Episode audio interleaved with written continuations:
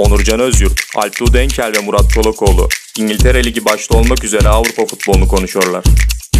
Premier Lig'den vakit kalırsa Plus'ının da konuşulduğu Premier Plus başlıyor.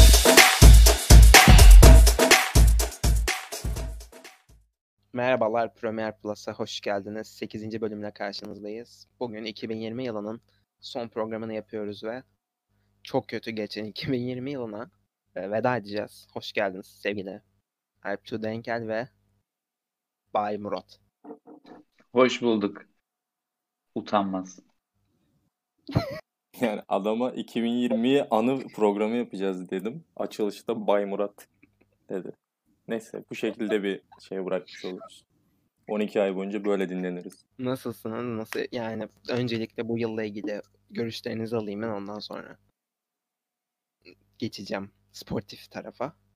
Duygu ve düşüncelerinizi almak istiyorum öncelikle. Buyurun. Murat başlasın o zaman. Ee, genel olarak. Valla 2020 şahsi anlamda çok değişik şeyler yaşandı. Yani dünya geneline baktığımızda baya kötü şeyler yaşandı ve benim için baya bir güzel gelişmeler de olmuştu hayata dair. Ama yani genel anlamda getirdikleri götürdüklerinden az diyebiliriz. Yani umarım önümüzdeki yıllar ya da dönem daha iyi olur da ben böyle çok yıla bağlayamıyorum. Ama hep 2020'ye ilgili bir konu açıldığında aklıma şu geliyor. Abi biz 2020'ye girdiğimizde Avustralya'daki yangını konuşuyorduk. İşte dünyanın iklimini bozdu, şöyle oldu, böyle oldu falan. Unuttuk. Depremler vardı. Unuttuk. İşte Kobe vefat etti. Yani bir sürü o kadar fazla şey oldu ki yani 3 ay 3 ay bölsek son 10 yıldan daha fazla olay çıkar 3 aylık dilimde bile. Yani umarım yani bir işe yarayacaksa 2021 böyle olmaz. Daha da güzel olur. Futbol tarafına hiç karışmıyorum. Futbol tarafı bence güzeldi. Yani beklentimizin üzerinde olan olaylar yaşandı. İyi de onu zaten konuşuruz kendi aramızda birazdan. Yani kendi açımdan ben de Murat gibi düşünüyorum. Benim açımdan pek bir sıkıntısı olmayan fakat hani global ölçekli olarak bakarsak olaya çok problem yaşanan bir yıl.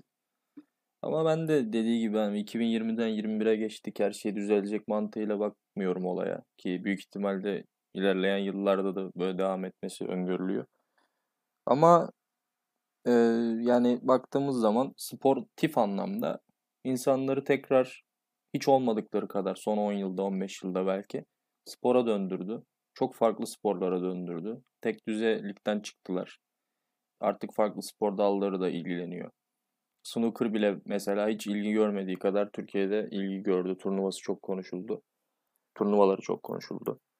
E, bu açıdan iyi. Yani fiziksel olarak biz spor yapamadık. O kötü. Sporcular haricinde hiç kimse amatör anlamda spor yapamadı. Evimize kapandık. Fakat herkes sportif anlamda bir şeyler okudu, öğrendi. Yani bu da bizim için iyi bir şey. Ee, yani ben de kendi açımdan e, aslında geçtiğini söyleyebilirim mesleki anlamda. Ama tabii ki kötü geçtiği su götürmez bir gerçek ve ben de Murat abiye katılıyorum. Muhtemelen Aykut abi de zaten öyle düşünüyordur. Yani yılla bilgisi yok ama insan karşısına yeni bir takvim veya yeni bir ajanda aldığında onunla ilgili plan yaparken daha rahat hissediyor açıkçası. Çünkü Kasım ayına bakarken takvimde veya herhangi bir yerde aslında geçmiş ayları da bir şekilde görüyorsunuz. Mecburiyetten. Ee, ama yani yeni bir başlangıç.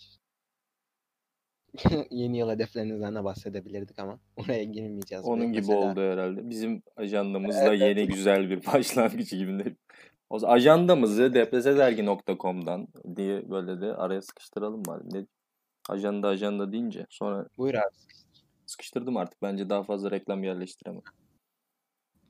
8 ee, bölümdür evet. sponsorlara salça olup sonunda kendi verdiğimiz bir ürünün reklamını yapmakta üzücü biraz. Neyse. Ben kendi reklamımı yapmak istiyorum.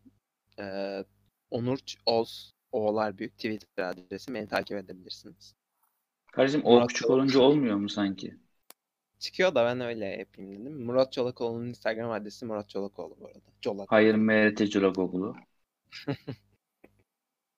Abi Tu Denker bugün Twitter açtı.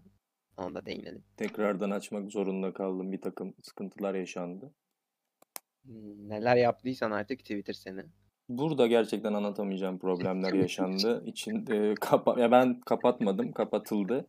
E, Denkel Alptuk şeklinde tekrar. Ne iyice şeye döndü, malum programa döndü. Alptu Denkel'in Twitter adresi Denkel Alptuk. Ee, Erman Yaşar'ın Twitter adresi de Erman Yazar. Erman yazar. Evet. Şimdi 2020 yılı ile ilgili çeşitli tartışmalarımız var. Çeşitli dosyalarımız var. Hazırladığımız özel e, içerikler var. Yılın transferi sizce? Ya şurada bir önce belirtelim.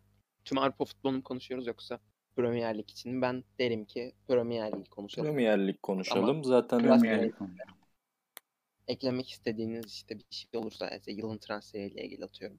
Haaland demek istersiniz. Mesela onu da eklersiniz gibi bir düşünüyorum. Şampiyonlar Ligi ya da ne bileyim bir global ölçekli olarak minik sadece birer futbolcu yani ilk 11 tarzında değil birer futbolcu veririz belki ama bir Premier Lig'de yapalım eee, şeyimizi. Enlerimizi açıklayalım. Ondan sonra globale de bakarız. Evet, yılın transferi bence tartışmasız bir şekilde. Ee, yalnız böyle diyen moderatör mü olur? Tartışmasız Pepe diyeceksin değil mi?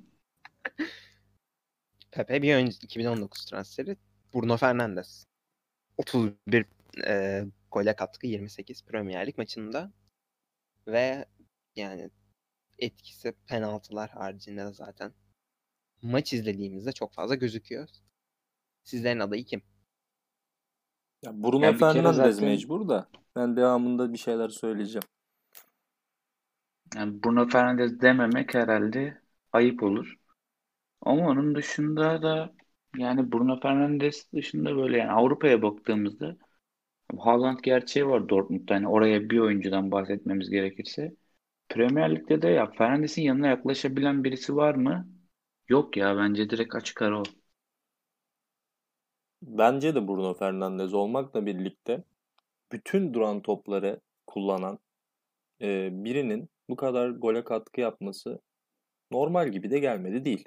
Sonuç olarak Manchester United'da e, Bruno Fernandes'in kaç penaltı attığına bir baksak mesela. 18 Çok. gol müydü? 13 gol müydü pardon. Ya abi 10 yani 8 golü penaltı olsun. Yine de etkileyici bir performans ama. Ya evet okey. Ben bir şey demiyorum. Fakat yayıncı kuruluşta sürekli olarak Bruno Fernandes övülmesi duygusal maç anlatıcılarımız tarafından beni biraz rahatsız etti. Son maçta mesela ayak ucuyla minicik dokunuyor topa ve harika bir dokunuş, inanılmaz bir hareket şeklinde servis edilmesi maç esnasında. Ya biraz da Bruno Fernandes'de antipati oluşturdu. Mesela şu an yazarken maç esnasında bu yaşananlardan dolayı bir elim gitmedi değil. Murat gibi bir aradım ya başka da var mı? Mesela Jota derim ama Bruno Fernandes evet kulüp bazında Manchester United'da da ayakta kalmaya çalışan futbolculardan biri diyeyim. Fazla da uzatmayayım. Ya ben de dediğine bir ufak bir ekleme yapayım sadece. Yani ilk ikinci dakikada Rashford'un kafası kaçtı ya. O daha asisti. Kesinlikle Yani yani. burada ya bir şey yoktu ama işte istatistik ya top yön değiştiriyor mu değiştiriyor. Bilinçli ya da Yani tabii bilinçsiz. çaba var, Asist ama bilinç dediğin mükemmel gibi değil. yani çabası var, bilinçli de ol- olduğunu düşünüyorum ama hani yapılmayacak bir hareket gibi Bruno Fernandes'i de böyle her hafta her hafta e, göklere çıkarma olayı doğru. biraz şey oldu, rahatsız etmeye başladı açıkçası. Ya şimdi Ee, bununla da bir ufak bir cevap hakkı oluyor. Bazı oyuncular da ister istemez insan göklere çıkarabiliyor. Mesela Mendy. Yeri geldiğinde belki değiniriz ama insan umut bağlayabiliyor bazı oyunculara da bazı takımlara. O yüzden çok da kimseyi yargılamıyorum, yadırgamıyorum. Her insan bir bu konuda şey yapabiliyor, bir davranışı olabiliyor. evet. Bu arada yani yılın en iyi performansına geçelim. Bunu da söylemek istiyorum ben. Oyuncu değil takımını da söyleyebilirsiniz. Ek olarak bahsetmek istediğiniz bir takım varsa. Hı hı. Yılın en iyi performansı. Ee, yani çok arada kaldığım bir şey oldu benim. Liverpool demek zaten biraz kolaycılık olur diye düşünüyorum. Ee, biraz da beklentileri aştı bence. En iyi çıkış yapanla da onlardan bahsedeceğiz. Ralph Hasenhüttl demek istiyorum ben bence. Çok başarılı bir performansları var. Özellikle geçen yıl Ekim ayının ortasındaki sanırım ya da Kasım başı. Ekim. 9-0'lık Leicester Ekim mi? Evet. Leicester mağlubiyetinden sonra bence muhtemelen böyle bir sıralama da vardır zaten. 5. ya da 6.lardır. Hatta daha da yukarıda olabilirler. Premier Lig'de. Evet. Katılıyorum Sizden- sana. Hatta Danny Ings'in de o listede işte en golcü isimlerden birisi zaten. İşte Jamie Vardy, Muhammed Salah'la beraber. O da zaten 2020'nin de en golcülerinden birisi Premier Lig'de. İşte Ward Prowse'u görüyoruz. Westergaard'ı sayabiliyorsun. Yani iyi 2020 için iyi. Hani beklentinin üzerinde bir takım ama Liverpool'un yaptığı bambaşka. Kolaycılık da olsa gerçek bu yani yapacak bir şey yok. Oyuncu anlamında 2020'nin en iyisini sorarsan da ya yani mevki mevki ayırsak daha iyi olur diye düşünüyorum. Bence de bir şey stoper, kaleci, e, orta saha, Ha, forvet şeklinde. verelim. Yani abi şimdi kaleci ya benim için şey 2020'nin kalecisi Emiliano Martinez. Pandemi öncesinde forma şansı bulmayan bir kalecinin pandemiden sonra Arsenal'da Lennon'un sakatlığının ardından oradaki 9-10 maçlık performansı arkasında Aston Villa'da gol yemeden geçirdiği ve güzel kurtarışları olan maçlar. Ya tamam Alisson mantıklı olan Alisson ama Martinez'i de belki çıkış yapan belki en iyisi diyebiliriz Premier Lig adına. Yılın en sen bunu söylemişken bence böyle bir kategorimiz yok ama en duygusal anlarından biri. Ee, kupa kazandıktan sonra Arsenal FA Cup'tı sanırım. Ya da Community Shield'da olabilir. Community Shield olma ihtimali daha yüksek geldi. Ee, ailesiyle FA Cup. telefondan ağlayarak görüntülü bir şekilde konuşuyordu Martinez ve ben duygulanmıştım açıkçası. Yıllarca yedek bekledikten sonra böyle bir başarının ee, onun çok büyük katkısıyla gelmesi. Evet Alptu abi. E, takım ve hocayla Evet. başladınız genel olarak. Evet onları Ben e, 2020 takvimine baktığım zaman geçen sezondan da yani genel itibariyle bakmak gerekiyor ama bu sezon daha e, net geldiği için gözüme Everton ve Ancelotti ikilisi bence beklentilerin çok çok üstüne çıktılar. Şu anda 3. sıradalar zaten halihazırda. E, daha hani diğer takım yani geçen seneye bakarsak evet Liverpool derim ben de. Ama Liverpool zaten ortada bir potansiyeli ve kurulmuş bir düzeni vardı. Onun ekmeğini yediler artık. Klopp'ta e, ustalık dönemi gibi oldu. Ancelotti Everton ilişkisi ama hani yeni başlamış ve aslında çok da büyük beklentileri olmayan bir durumdan e, bize çok farklı oyunlar izleterek bu sezon bu sıralara geldiler ki James Rodriguez'i överdik. James Rodriguez olmadığı maçlarda da çok iyi sonuçlar aldılar. E, onun haricinde bir genel olarak defans, orta saha, forvet vermem mi gerekiyor yoksa kaleci vereceksem Dean Anderson vereceğim ben. Kaleci var. Dean Anderson o zaman. Diğerlerini de veririz ya. Defans, orta saha, forveti. Zaten orada da bir iki kelam edesim var. Et abi. Edeyim. Defans. Defans. Şimdi yılın savunmacısı Van Dijk zaten mantıken. Yani sakatlık Allah yaşamış Allah. olsa Yılın- bile. Üçte birinde yoktu aslında. Üçte biri ya o kadar bir süre değildi aslında. Yani şeyde değil. Sonuçta geçtiğimiz sezonki performansı da var. Onun dışında ya konuşmuştuk ya kendi aramızda da. Wolverhampton'da Cody'yi beğeniyordum. İyiydi. Yani Çağlar'ın 2020 kısmı bende çok yok yani. Şey, onun sakatlığı daha uzun sürdü Van Dijk'a göre. Bir de Leicester'ın 2020 tarafı kötü ya. İlk kısım en azından 19-20'nin. Çağlar pandemiden sonra da biraz e, yoktu. Leicester da kötüydü işte orada. O yüzden yani savunmacı rakam Van Dijk diyor.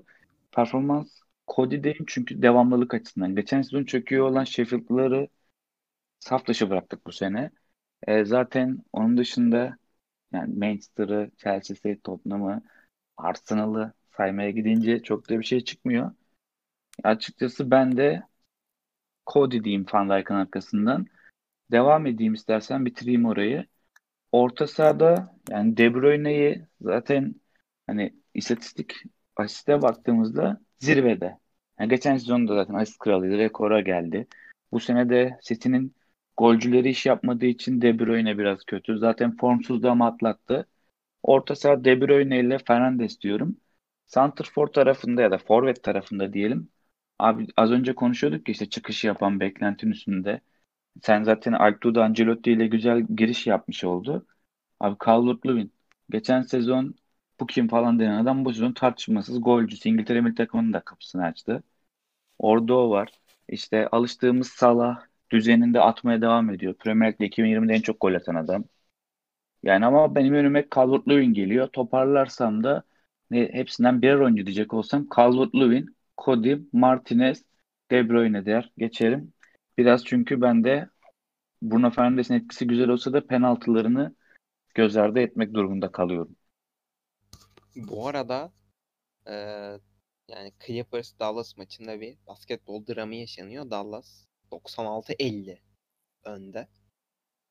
Arkadaşım yazdı bana şimdi bunu söylemeden geçemeyeceğim çünkü Clippers ilk yarıda 27 sayı atabilmiş sadece. Euroleague standartlarında bir performans. Evet. Aykut abi senden devam et. Clippers kapatılsın öncelikle. E, cümleye böyle Kawhi. Leonard yok muydu ya? Bence Kawhi gözü çık kanamış aynen. çıktı. Dirsek yemiş. burnu Bakalım. kırıldı, gözü çıktı, bir şeyler oldu. Takım arkadaşı. Takım arkadaşı üstünden geçti. E, bence Clippers kapatılsın öncelikle. Devamında defans yani kaleci Dean Anderson dedikten sonra defans vereceksem eğer şimdi milli duygular var eyvallah bir şey demiyorum. Ki Çağlar ben izlediğim maçlarda da Çağlar özelinde izlemek zorunda kaldığımız maçlar oldu böyle pür dikkat Çağlar'a baktığımız. Çok diri duran bir stoper. Ya Merih gibi aşırı hamleli olmamakla birlikte hakikaten ne- nerede ne yapacağını bilen bir e, stoper. Bazı e, nasıl söyleyebileyim çok hızlı değil. Yavaş kaldığı pozisyonlara ve videosunun işte Twitter'da böyle e, çok önümüze çıktığı zam- zamanlar oldu ama sezon geneline baktığımızda çağlarıydı. Fakat ben Tyron Mings'i stoper olarak sürekliliği açısından Tyron Mings'i yazmak istiyorum. Bu hafta da haksız bir kırmızı kart yedi. Yani Zaha'nın yumruklamasına hakem çift taraflı sarı kart vererek ki pozisyonun da başında Zaha Tyron Mings'e saldırmış bildiğin. Buna rağmen de çift taraflı sarı kart gösterildi. Mesela futbolda en büyük adaletsizliklerden biridir. Bir oyuncu sana ittirir, kaktırır. İki, iki oyuncuya da hakem sarı kart verir. Yani bu pozisyonların biraz daha incelenmesini istiyorum ben. Mesela adam normal bir pozisyon gereği foul yaptığında da yani doğru bir sarı kart gördüğünde maalesef ki haksız saçma sapan bir sarı kart yüzünden yine Zaha ile girdiği pozisyonda kırmızı kartı görmüş oldu. Tyron Mings süreklilik açısından orta sahamda e, şöyle Liverpool'a genel olarak baktığında sahada e, her zaman bir 7.5 veren oyuncular oluyor. E, bazı 9'luk futbolcularımız oluyor. Onlar ayrı konu ama süreklilik açısından ve e, Liverpool'un belki de e, Gerrard'ın yapamadıklarını da yaptığı düşünülerek çok ekstra özellikleri olmamakla birlikte Klopp'un istediği her şeyi yapabilmesi, sahada teknik direktörü gibi davranması e, Jordan Anderson dedirtiyor bana. Sezon genelinde ya da yıl genelinde baktığımda. Forvet'te de geldiğim zaman e, şöyle bir şey var ki eksikliğini o kadar çok hissediyorlar ve oynadığı maçlarda o kadar saçma sapan farklı işler yapıyor ki Mane diyeceğim ki bugün de e, golü attı. Devamı gelmedi evet. Fakat Mane'nin her oynadığı maç çok enteresan yerlere gidiyor. Salah giriyor skor yapıyor fakat işte geçen maçta mesela Mane gerçekten dağıttı rakip e, oyuncuları.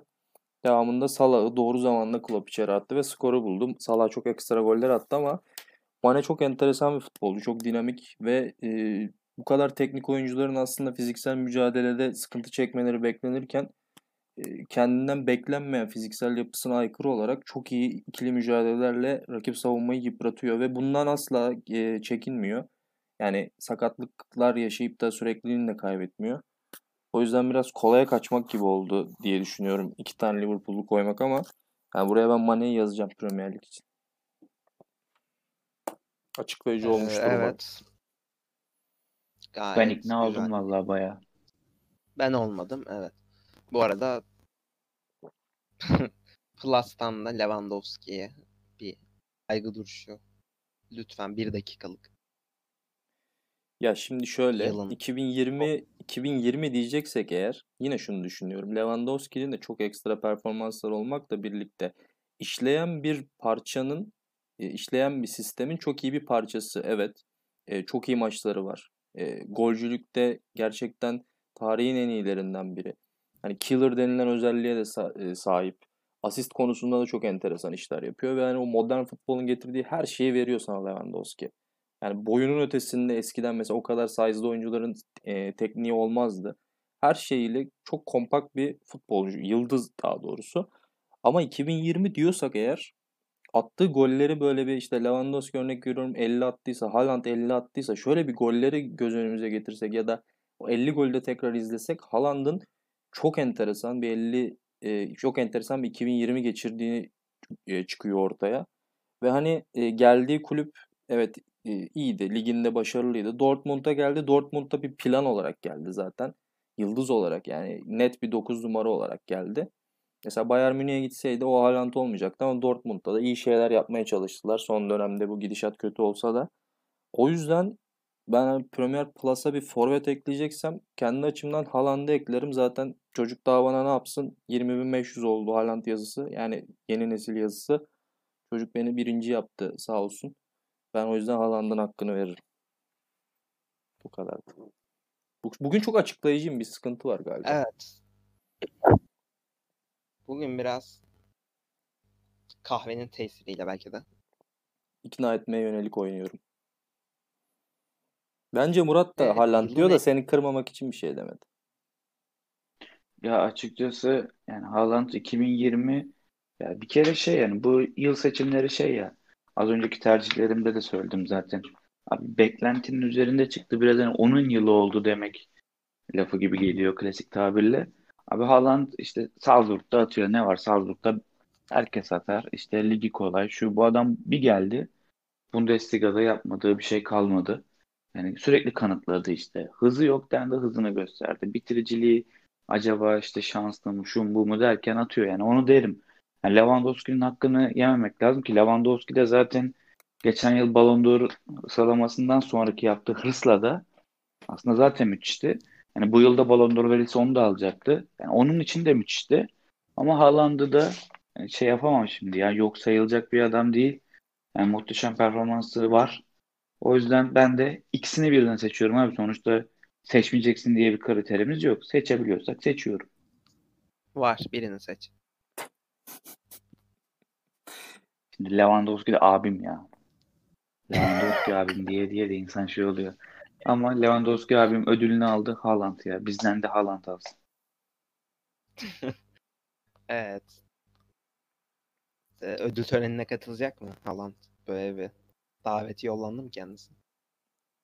Ayıp tabii. Valla Yaşı tutuyorsa gelsin. En son kulübe mulübe alınmıyordu. Bir problemler yaşıyordu. Burada da sıkıntı yaşamasın sonra. babası Haaland zaten gelsin benden- çiftliğimize demiş. Benden küçük çok iyi. Evet. Yılın iyi çıkış yapan oyuncusu veya takımı. Ee, ben Danny Ings demek istiyorum. So, hani Hazenutul derken de bahsetmiştim. Bence yani ondan daha iyi bir performans gösteren MIP olarak bakarsak böyle NBA'den Ings rahat bir şekilde alır bence. Bu ödül. Takım olarak da eee, yani pandemi sonrasındaki çöküşleri ve yeni sezonda hiç galibiyet alamamaları buraya aday olmalarını tabii ki engelliyor ama Sheffield'ın hani ligin ilk yarısındaki performansını bir kenara not etmek istiyorum ben. Hani çıkış olarak da ben hiç beklemiyordum. Tottenham'dan böyle bir performans beklemiyordum. Yani. Yine düştüler ama ben diyordum ki Mourinho 10. haftayı göremez gelecek sezon. Bu yüzden onore edeceğim onları. Bence iyi bir çıkış yaptılar Tottenham. Beklemiyordum en azından. Yani Southampton dedik konuştuk.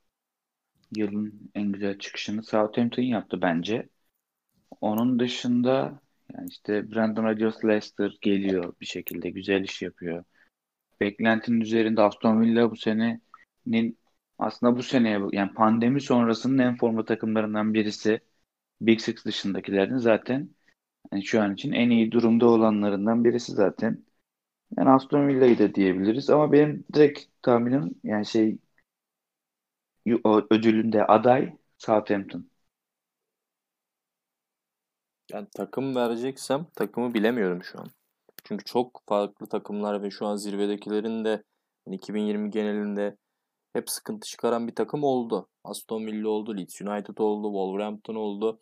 Şimdi hangisini söylesem içimde kalır ama oyununu farklı bir seviyeye çıkarıp kendini işte nasıl söyleyebilirim vitrinde sergilemeye başlayacak seviyeye gelen elit seviyeye çok yaklaşan bir oyuncu ve muhtemelen de iyi bir transfer yaptığında ne kadar ben çok bireysel bulsam da bazen IQ'sunun bile düşük olduğunu iddia etsem de buradan Jack Grealish diyeceğim. Evet, Grealish Championship'ten beri en sevdiğim oyunculardan biridir. Ayrıca Avrupa genelinde de bakıyorsak Yusuf Yazıcı demek istiyorum ben. En iyi çıkış yapan oyuncu. Biraz da torpil geçeyim ama torpili bile hani geçmesek bile bence aday olurdu buraya. Tabii evet. ki bir sürü oyuncu var ama bence o derecede bir performans gösterdi Yusuf son. Özellikle son 2-3 ayda. Yeni Deplase dergi Instagram hesabında gördüğüm bir ankete bakmıştım. Orada Yusuf'la Hakan Çalhanoğlu'nun hat-trickleri kıyaslanıyordu. Ben de burada Hakan diyeyim. Pandemi sonrasının dünyada belki Yok yok İrfan'la en... Yusuf. İrfan'la Yusuf'sa doğru doğru Hakan'ın hat yoktu doğru kafa gitti. Bir reklam yapalım dedik. Olsun reklam Onu istediği da... yere ulaşmıştır sıkıntı yok. Aynen ama ben Hakan Çalhanoğlu diyeceğim. Yani zaten pandemi dönüşü Milan toparlandı. Şimdi Serie A'da da iyi gidiyorlar. İşte Pioli öylesine bir hoca gibi geldi. İşte iş yapamamış, öyle yapamamış. Hakan güzel tutturdu. Ben de Hakan diyeyim yani çıkışta oyuncuya.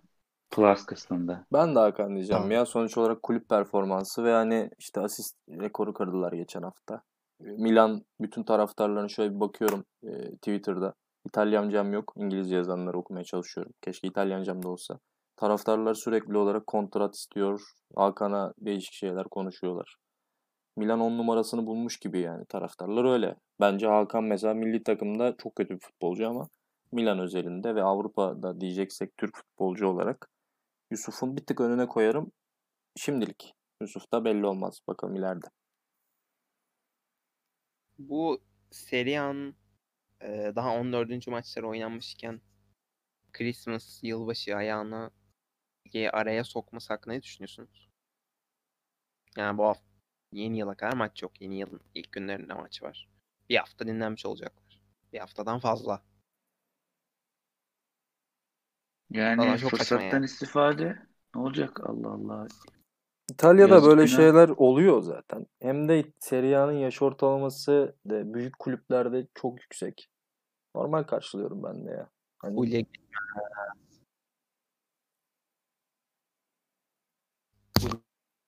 lig bitmez abi. Bana neyse ya. Serie A komisyoneriyim sanki.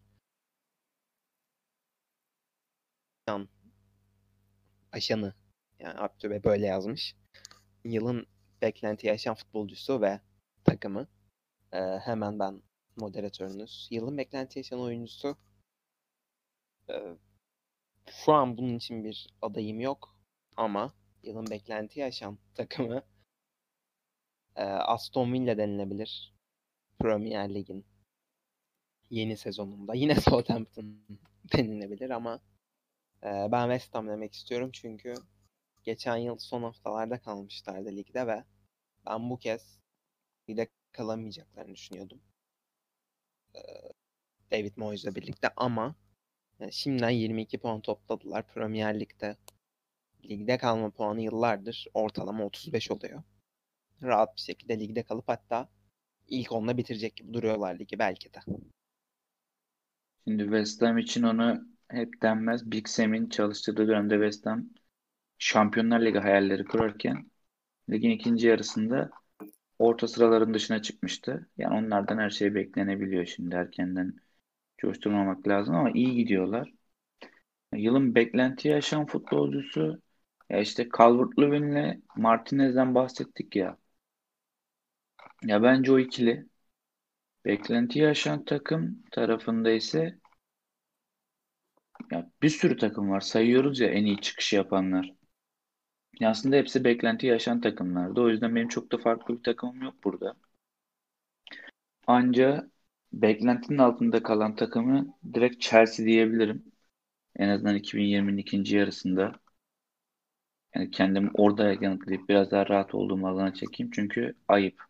Bu kadar para harcayıp bu kadar kötü olmak yakışmıyor koskoca Chelsea gibi bir camiaya.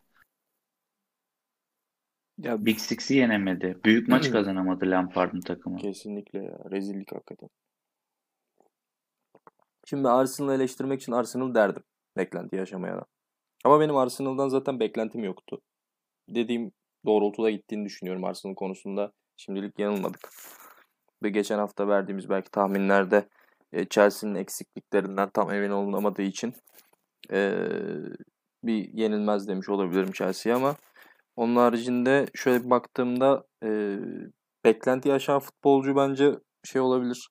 Rose Barkley olabilir. Sakat şu an ama oynadığı dönemde Aston Villa çok farklı bir seviyeye çıkarıyordu. E, beklentiyi aşan kulübü de Leeds United. Yani evet keyifli bir oyun izleteceklerini biliyorduk. Ama hakikaten geçen hafta Murat FIFA dedi. Ben sokak futbolu dedim. Yani tarif edemediğimiz ama çok güzel olan, çok keyifli. Topun bir o kalede bir bu kalede olduğu. Mis gibi top oynuyorlar. Dün de, dün müydü, bugün müydü? E, dördüncü maçlarının da şey oldu. E, gol yemedik, gol yemedikleri dördüncü maçı oynadılar. O, o tarafta da bir şeyler çalışılıyor galiba. O yüzden Leeds United. Golü Burnley'den yemediler hadi. O da bir ayrıntı olsun. Bu seçeneklerimizde yokmuş ama sormak istiyorum. Yılın hayal kırıklığı Arsenal'den başka bir cevap verecek olan var mı? Adama Traore. Balon. Bebek yağlı balon. Hayal kırıklığı e, yani Eduard Mendy. Benim için bu, büyük bu- hayal bu- bu adam oldu. bu adamın kalbini kırdı Murat. Murat'ın Mendi.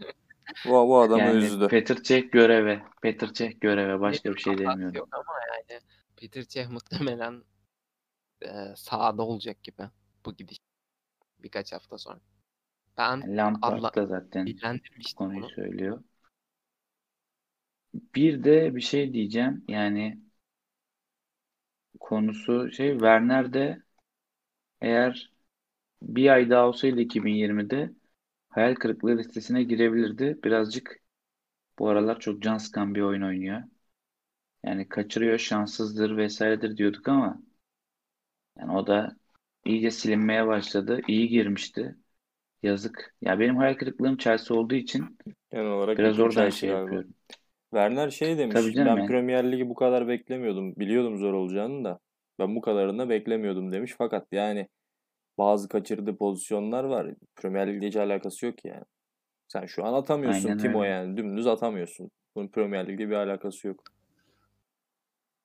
Gel Süper Lig'e burada da atamazsın. Ya Yolun zaten yakındır.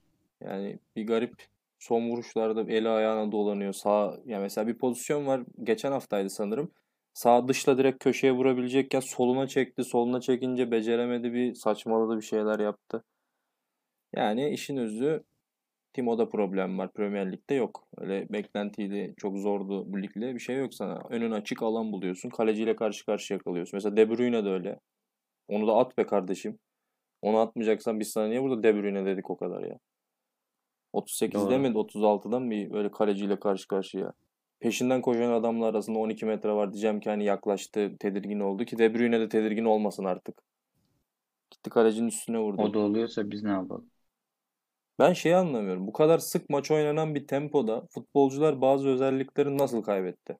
Mesela bitiricilik gibi işte heyecan yapıyorlar. Zaten haftada 3 gün maç yapıyorsun. Pandemi yaşandı. Yazdan beri oynuyorsun. Tatil yapmadın.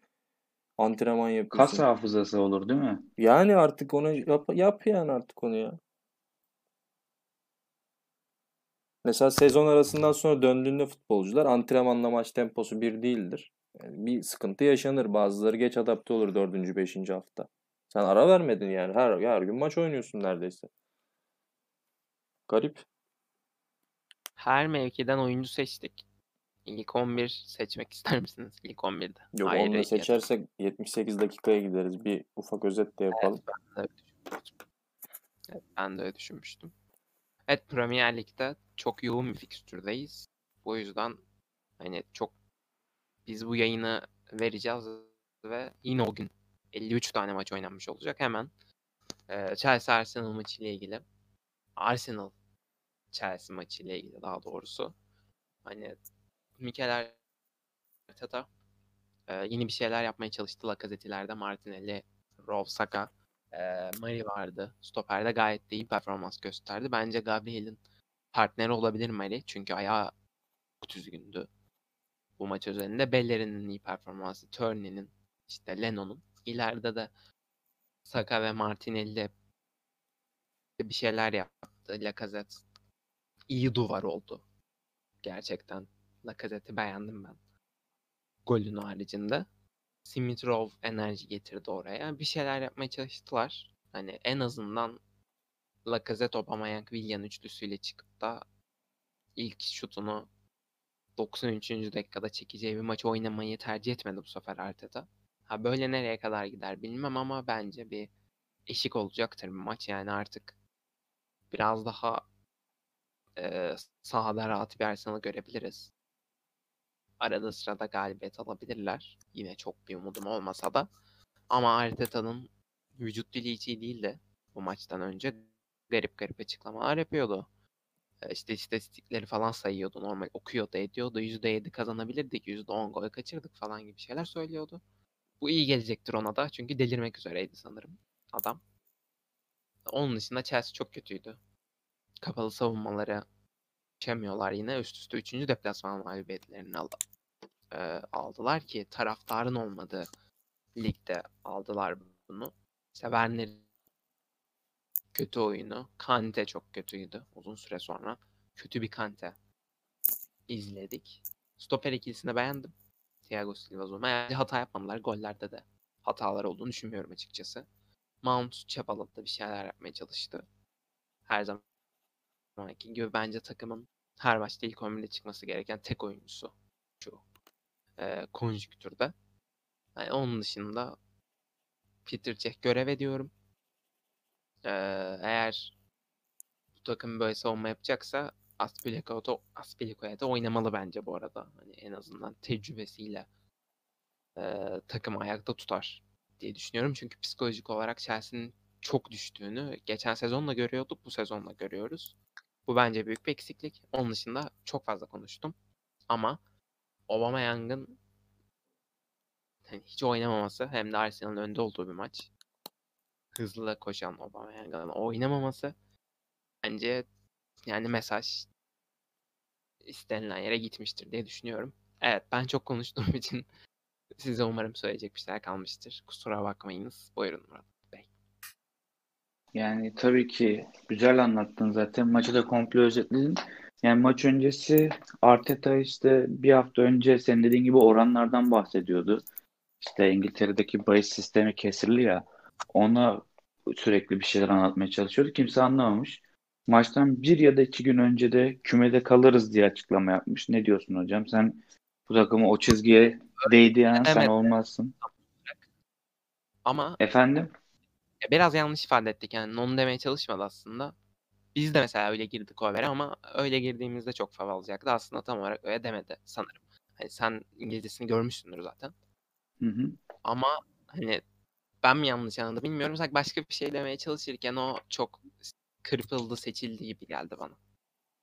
Neyse, o önemli değil. Yani maç öncesi kendini birazcık sıkıntıda, iyice sıkıntıda olmuş bir Arteta'dan. Sonrasında yani beklenmedik bir galibiyet. Açıkçası işte az önce şeyde de konuşmuştuk zaten Alptuğ'la da öncesinde. Hani o kısmı ona bırakıyorum. Yani Arsenal tarafında değil ben Chelsea tarafında bakacağım. İşte bu takım için konuşuldu işte biraz da ciddi olalım dalga geçmektense. Kadro genişliği en iyi takım. İşte bir sürü alternatif var, şusu var, busu var dendi.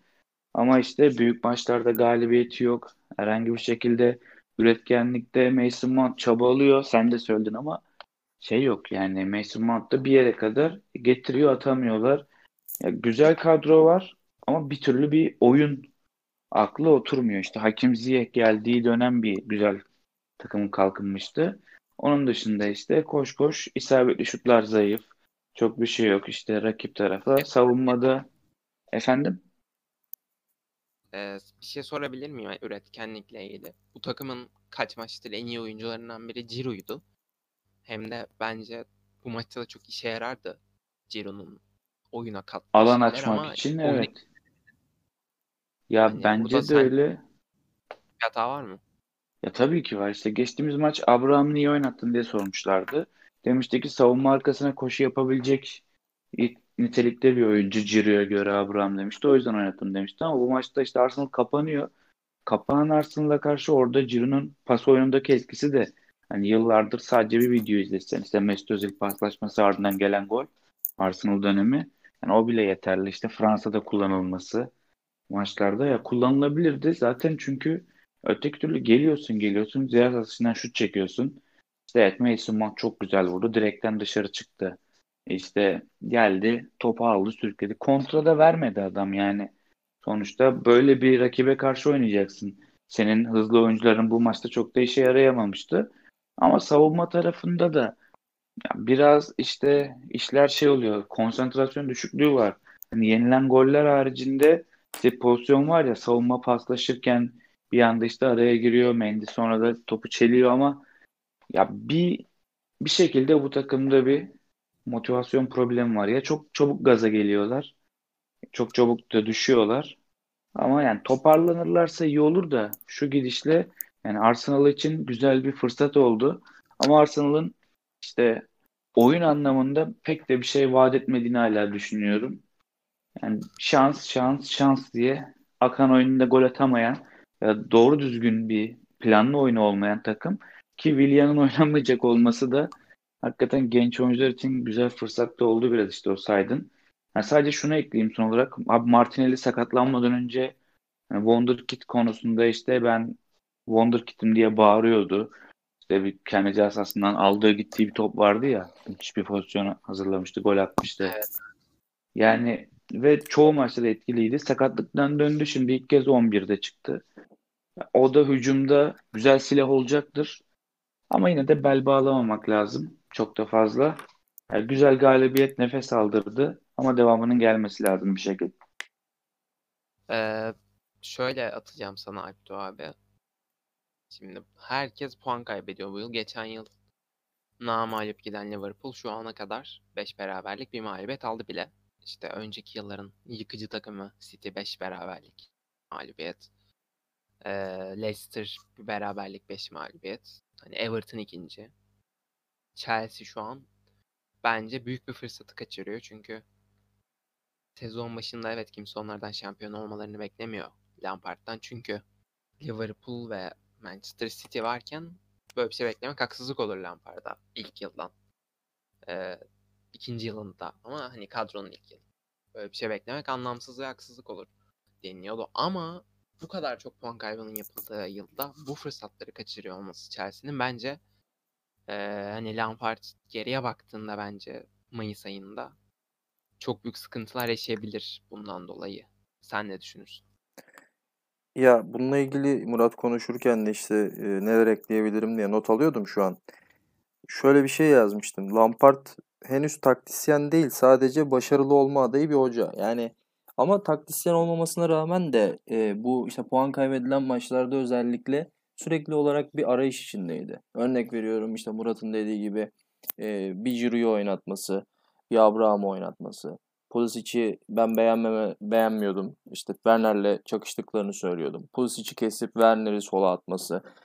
Başka maçta Werner'in sağ kanatta işte bir iki etkili performansına aldanıp sen sağ kanada oyna Pulisic solda daha etkili deyip tekrar Pulisic'i sola alması ki yani Ziyeh eksikliğinden de ileri gelir bir durumdu.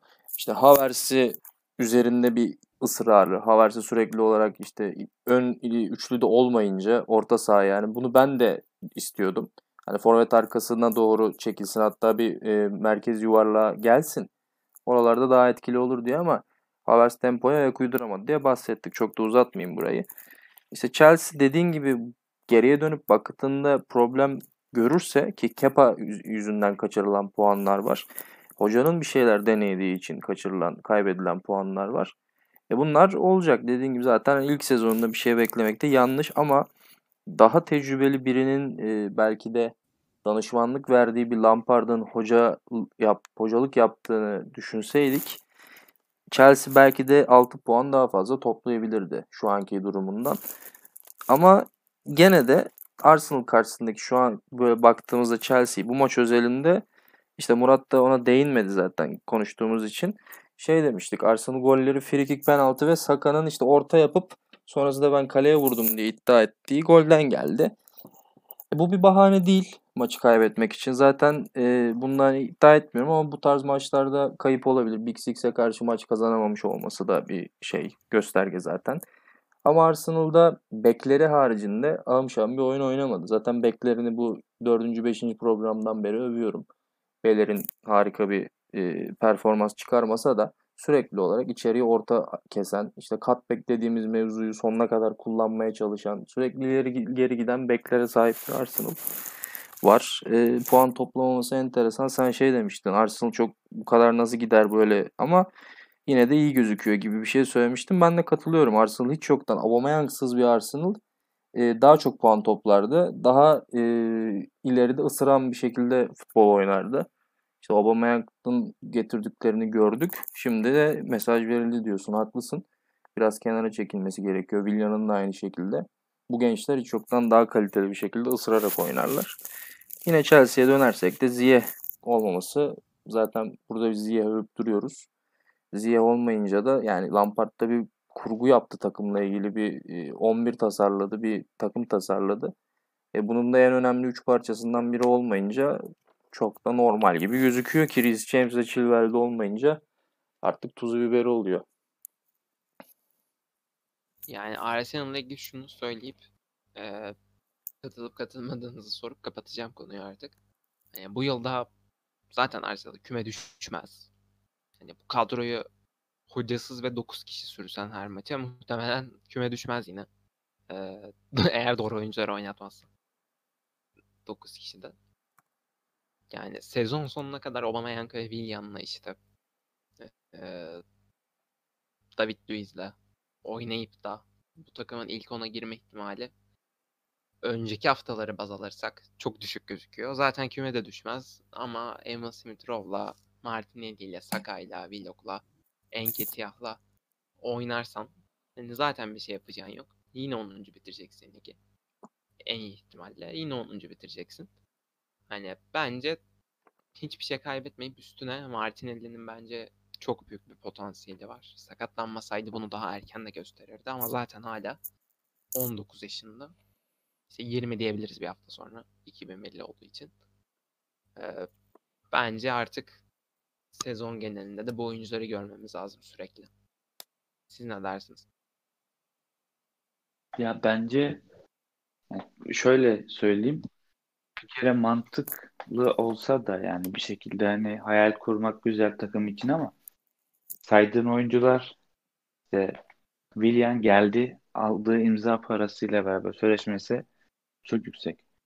Aubameyang zaten Mesut'la eşitlemeye yakın bir para aldı. Bu oyuncuları iki Aubameyang'ın sözleşmesi uzun küstüremezsin de. Bir şekilde uyan bir sistem olacak ama yani şu dakikadan sonra eğer Aubameyang istekliyse şunun farkında olması lazım. İşte arkamda Martinelli var. Bir şekilde gelip oynayabilir. Enketiah geçen sezon Lacazette'i aldı. Lacazette'den formayı. Bir şekilde bir iş yaptı. Yani bunun çözüm olması için hani Arteta'nın elinde formül olabilir ekstra. Ama bu oyuncuları yok sayamaz. Çünkü zaten yok saydığım Mesut'u var. Yani o zaman 55 kişi işten çıkarıyor ya ekonomik sıkıntısı var diye. Yani komple kulübün insan hakları mahkemesinde yargılanması lazım. Yani sayıp sapan bir işe girişmiş olurlar. Ya bir çözmeleri gereken oyunda bir değişiklik olacak. Çünkü yani Aubameyang sözleşmeyi almadan önce geçen sezon müthiş performans sergiliyordu. Gol kralının 20 golü vardı işte geçen sene. Yani onu tekrar alması lazım. Hamleler kötü olabilir ama yani bu adamları kenara atamazsın. dediğin ama doğru. Yani bazı oyuncular var ısrar etmesi gerekiyor. İşte en azından ısrar ettikçe çünkü olacak. Arsenal'ın da yıllardır böyle ısrar edip bir şeyler aldığı oyuncular vardı. Her ne kadar son yıllarda düşmüş olsa da bu rakam. Yani denenebilir ama rotasyon yapmak şartıyla. %100 böyle ki silip atamazsın çünkü o adamları da. Ya tabii gençleri siz çıkın oynayın abi demek de biraz zaten uygun bir formül ol- olmaz. Ee, abi, abi sen bir şeyler diyecek misin? Geçelim mi? Yok geçelim ya. Ben de Murat'la zaten aynı şeyleri söyleyecektim. Ne kadar Aubameyang'a karşı olsam da ya bu adamlara çok büyük paralar veriliyor. Kenara da atamıyorsun. Maalesef ki maalesef bu adamları göreceğiz daha. Ama Arsenal'ın belini çok büküyorlar. Yani sadece ekonomik açıdan değil, kulübü geriye götüren, götürmeye de devam eden transferler.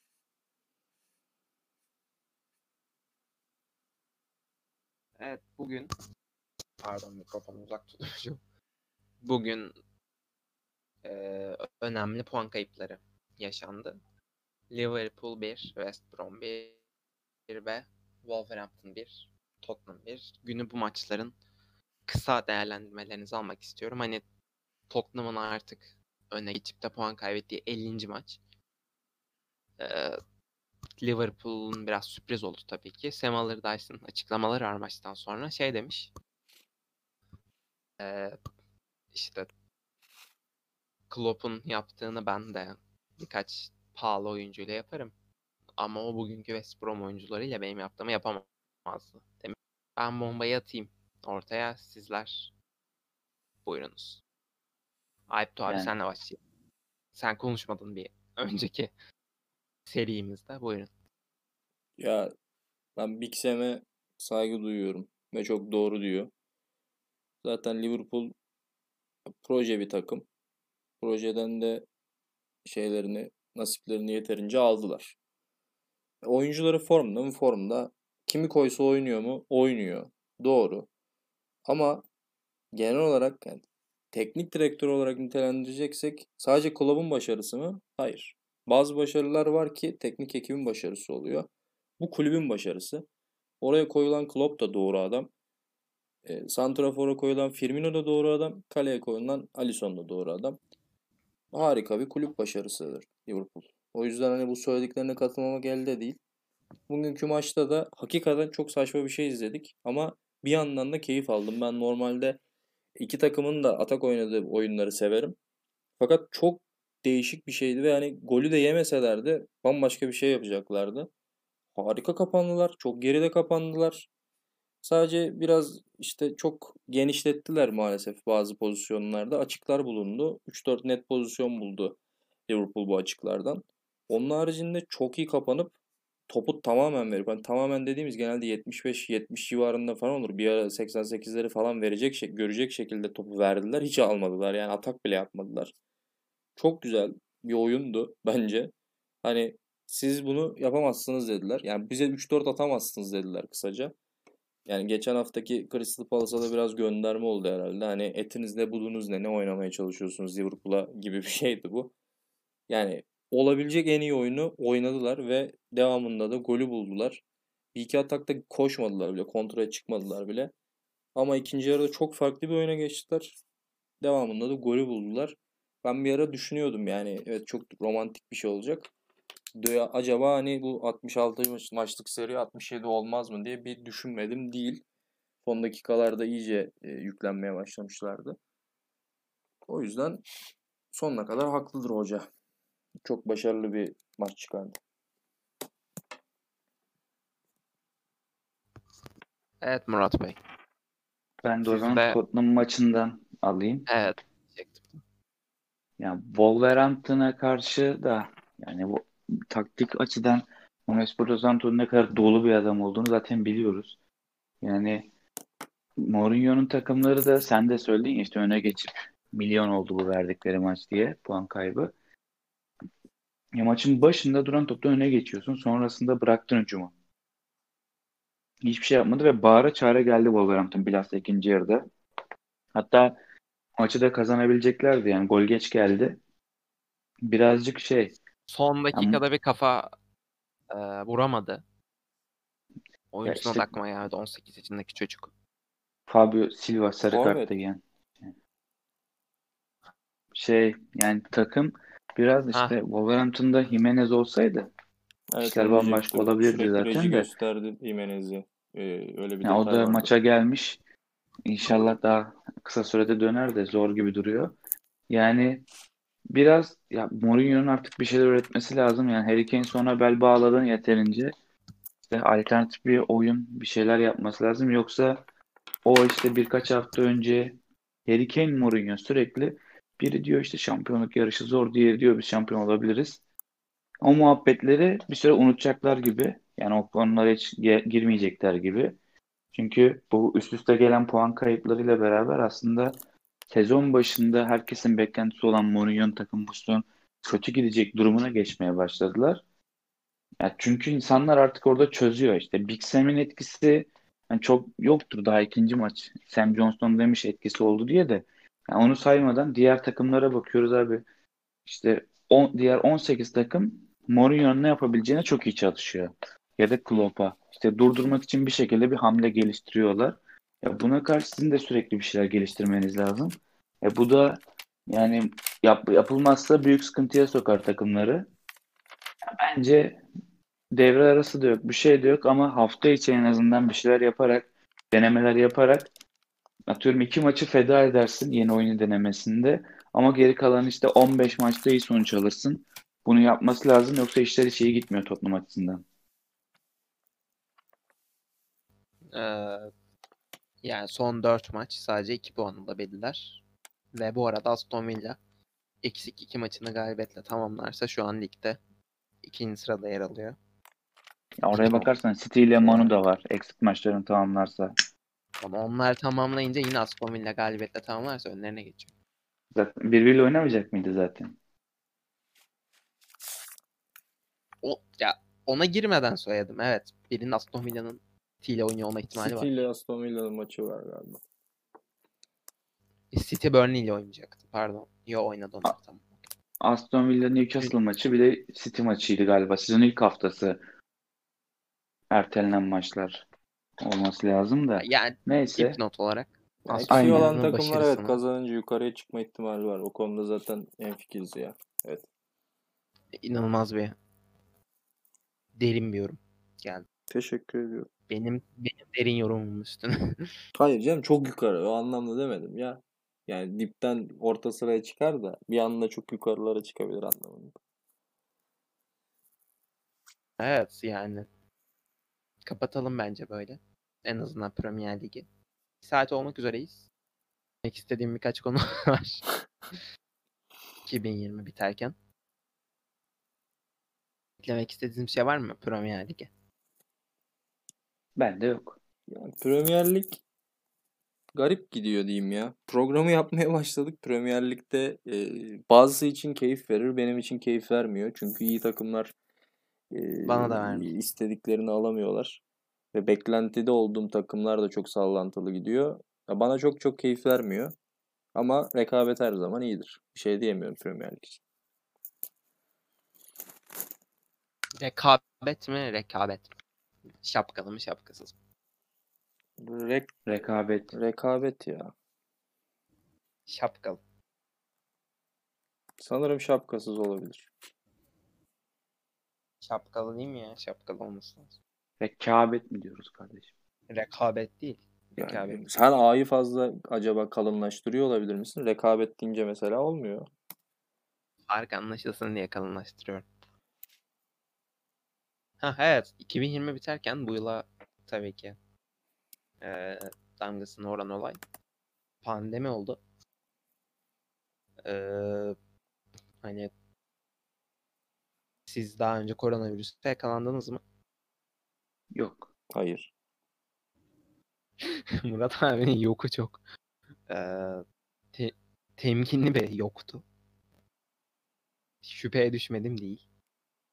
Kardeşim e-nabza gir. Yok hiçbir şey tertemiz.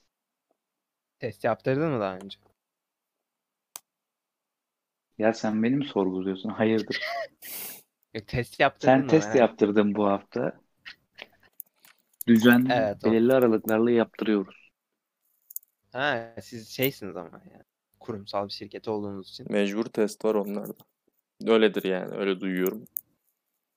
Antikor'da yaptırdınız mı? Ya oğlum antikor antikor testine girmedim. Antikor geçmişi gösteriyormuş da güncele bakıyoruz yani. Ama yeni tip Covid Ama- bilmem bilmem ne. O yok Ha, evet. Onun testi yok. Bu yılı Onu bilmiyoruz. bu yılı hiçbirimize bir şey olmadı atlattığımız için memnunum ben. Daha 3 gün Ee, var belli olmaz. Büyük konuşma. Allah korusun da yani. Bununla kapatmak istedim. programı. Ee, bana bu yılın son 3 ayında Hı hı. bu programda eşlik ettiğiniz için çok teşekkür ediyorum. Ben de biz de muhtemelen sana teşekkür ederiz. Yeni Kesinlikle yılda katılıyorum. aynı ekip Premiere Plus ismiyle içeriğinde daha farklı formatlarla, daha farklı eğlencelerle e, karşınızda olacağız tekrar. İnşallah yazın Nusret'te çekmeyi planlıyoruz. Hedefimiz bu. Bu şey var ya dışı altın kaplamalı. Aynen Premiere Plus as- aslanından bir e, şey yaptıracağız Nusret'e. Onu e, onun önünde konuşacağız. Ama bu kadar uzun konuşursak muhtemelen et soğuyacak ve hiçbir şeyi yemeden kalkacağız. Neyse özel program olduğu için bir saat oldu. Normal. Daha bak bahis yapmadık. Bahis Evet, evet. yapsak 2 saat olacaktı. Program başında bir 35 dakika dedik. Kısa programdan verim alıyor gibi izledik. Ve- Gene bir saat oldu. Ya bence bir buçuk saat Yapacak konuşalım Çünkü da ben- yani Benim, şey yani talep Arsenal galip Heh, söyle kesildi sesin. benim Arsenal tahmininin gündeme gelmemiş olması beni biraz Bu tamamen Ee, tarafımdan yaşanan yoğunluk ne- e, nedeniyle e, kurguyu da vermedim. Ya kendim kurgusunu yapıyorum son dönemde program hızlı olsun diye kurgu falan kurgucu arkadaş falan yönlendirmiyorum. E, o sırada bir yoğunluk oluştu. Derginin yeni yazısıdır, sosyal medyaya ekibe şey genişletmek falan filan derken karıştı gitti ortalık. Evet Arsenal galibiyetini ama dön şey yapacağım. Bu hafta bir rahatlama olursa bunun e, videosunu bir trailerını o bölümü en azından yaptırmaya çalışacağım. Hadi kapat programı. Bu arada bana hani hiç teklif gelmedi sosyal medya genişletme konusunda. Bu konuşulsun.